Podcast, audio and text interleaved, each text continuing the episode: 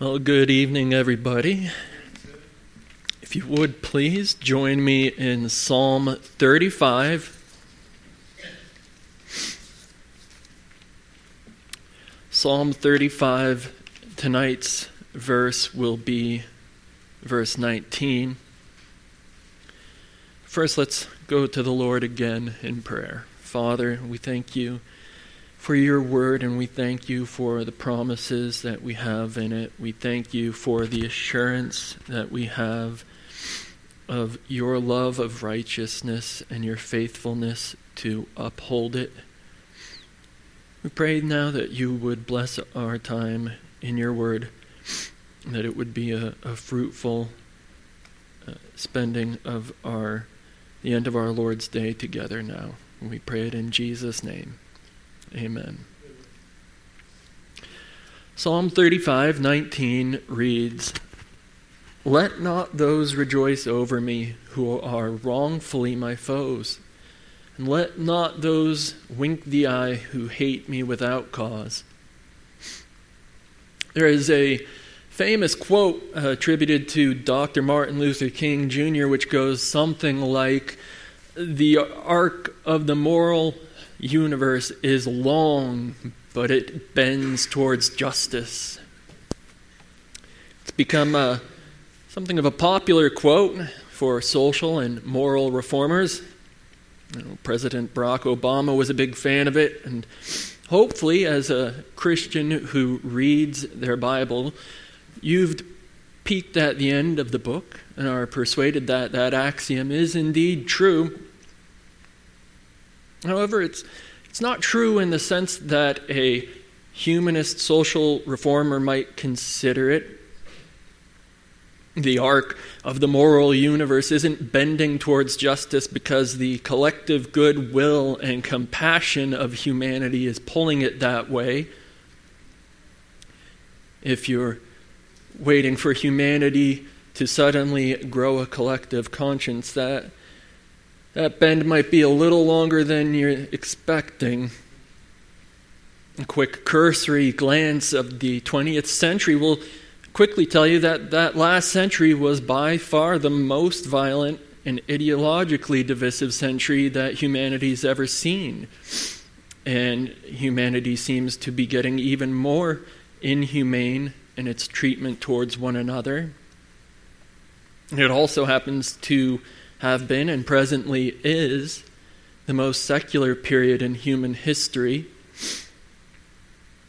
So it is that there will be a great many people who find themselves dismayed at the fact that the arc of the moral universe bends towards justice because there is a just and righteous God who ordains all things to the purpose that pleases Him and is providentially guiding human history towards its end point of judgment in Jesus Christ. But for the psalmist who penned our passage tonight, and for Christians who have faced persecution throughout the ages, this fact is a comfort. And it's to this God that the psalmist cries out at his unjust treatment. And so, We'll look at this prayer and we'll learn four things from the psalmist's example of looking to the Lord for vindication. And the first comfort that we get from this is that the Lord sees everything. The first reason uh, that we read in our text for the psalmist crying out to the Lord is that there is no one else to stand for him the pronouns indicating the oppressor in this verse, they're all in the plural those, foes, etc., indicating not just one oppressor, but a conspiracy of many oppressors, possibly of a, a secret identity and number, which are perceived to be too much for the psalmist to overcome. Perhaps he feels as though the whole earth has turned to oppress him without cause, and so he is bold enough to entrust his cause to divine omniscience, which sees everything. The whole world, in fact, may be against an oppressed Christian, yet they may stand confident knowing that the Lord sees them in their suffering, and His eyes are too pure to look upon oppression and to do nothing. The fact that the Lord is good and He is everywhere and sees everything should be a powerful motivation for the Christian to pray and look to Him for deliverance. The whole world, or maybe just uh, your whole family, or some of your coworkers or neighbor, may be against you, but He who is with us is greater than they that are against us. The wicked take no care of the fact that the Lord sees and is concerned with everything, and that nothing escapes his attention, but the righteous may learn from the psalmist to take heart in this fact and to look to the Lord, the Maker of heaven and earth, who sees and judges all things. And the second thing that we may learn from this is that the Lord loves the righteous. When the psalmist says that they hate me without cause, he doesn't mean that there is no reason at all for their hating him. His enemies have a reason, but it's not a good one. It's not a just reason. He's done nothing to wrong or to harm them. There is no reason for them to seek his ruin. The reason that they hate him is because of their hatred of righteousness. There is an irrational hatred of righteousness and of the righteous themselves that drives wicked men to see it mocked. They feel their own evil deeds are exposed by the presence of the righteous and cannot bear to hear the judgments of God against them and their best loved sins. They love to see evil triumph over goodness and find no end to the devious means to see that light snuffed out, or to have the rest of the world join them in mocking and despising holiness. They spread lies and try to convince others that righteousness is old fashioned and oppressive, and that its proponents are hateful and bigoted. They uh, treat, treat, uh, treat Christians as though Bible reading and prayer were the cause of the great troubles of our day. The Lord knows that it was not holy and harmless Christians who have set the world to confusion and chaos, but idolatry and immorality. The Lord loves the righteous, and he receives the prayers of the humble who plead that he judge between them and their oppressors who do not give them any just cause to say that they acted wrongly towards them. And the third thing we learn is that the Lord opposes the wicked.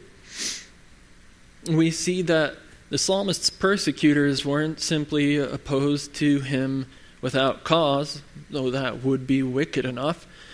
But it's evident by his prayer that they take a cruel and malicious delight in his plight.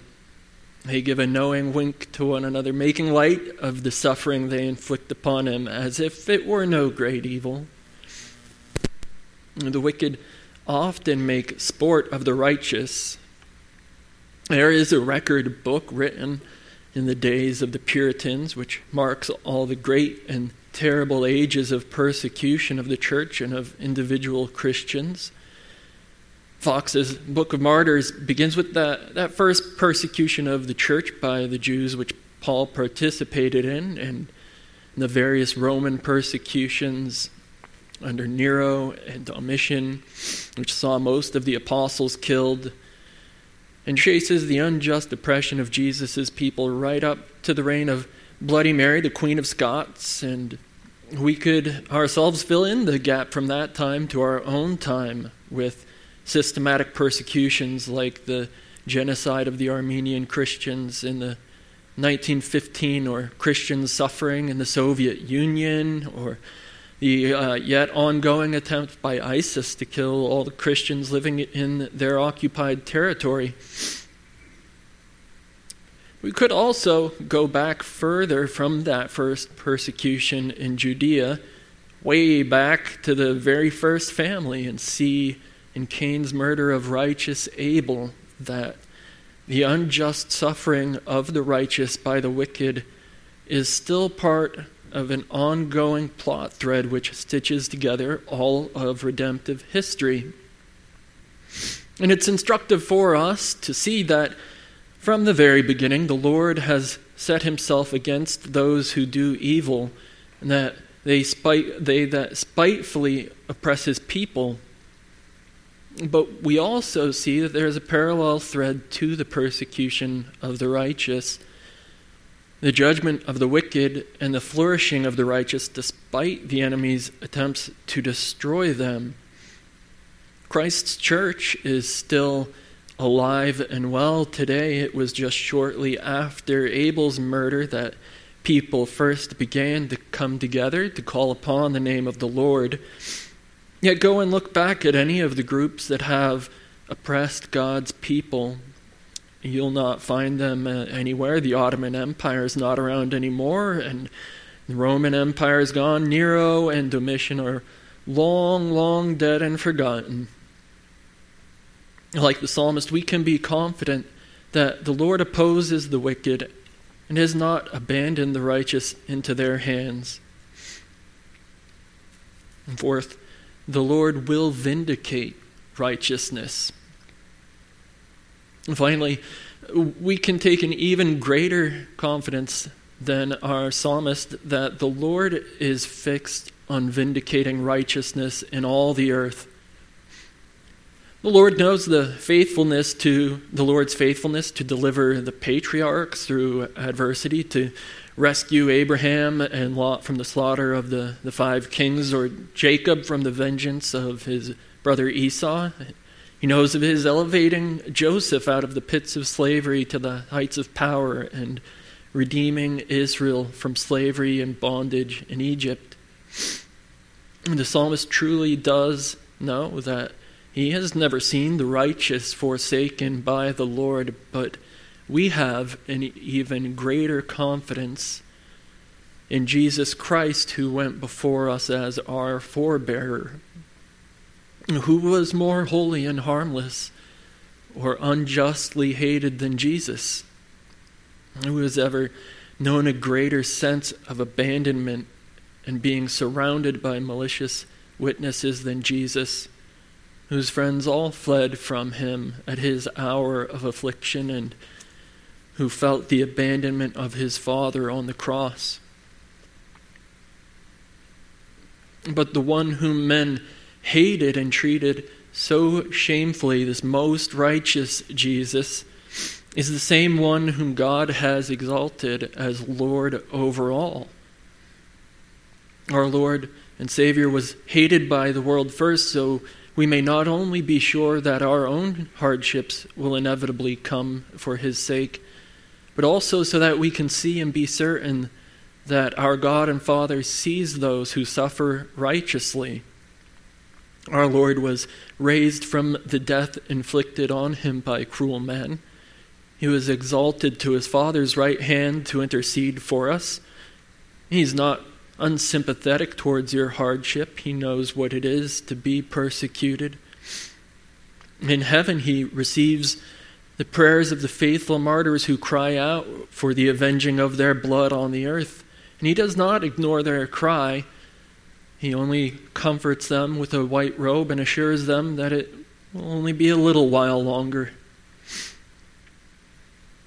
Christians who suffer in every place and in every age may take a confident comfort in knowing that those who were wrongfully their foes and who winked the eye at their suffering will themselves surely be put to shame. The righteousness for which Christians suffer cannot be suppressed by evil men forever.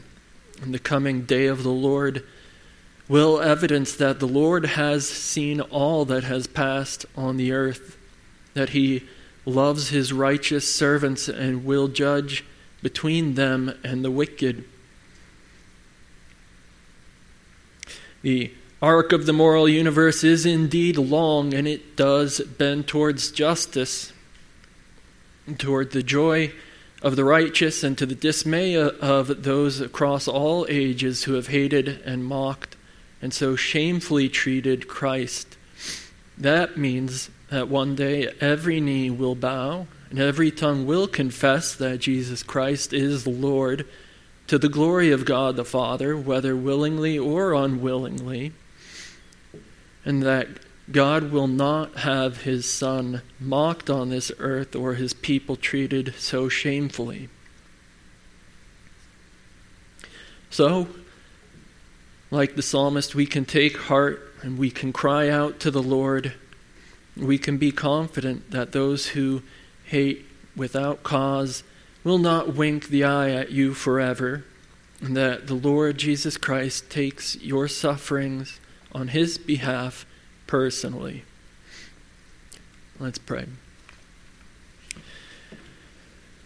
Father, we thank you that you hear our cries, that you are tender and sympathetic towards our suffering for your sake. We pray that you would strengthen us to endure it joyfully, that we would be faithful witnesses to your goodness, that we would be like Christ, who did not revile in return, who did not return evil for evil, but uh, went like a lamb before its shears.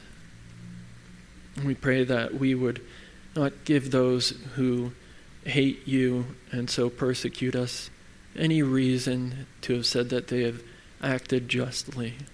We pray that we would find a joy in being identified with Christ and with his sufferings. We pray all this in his name. Amen.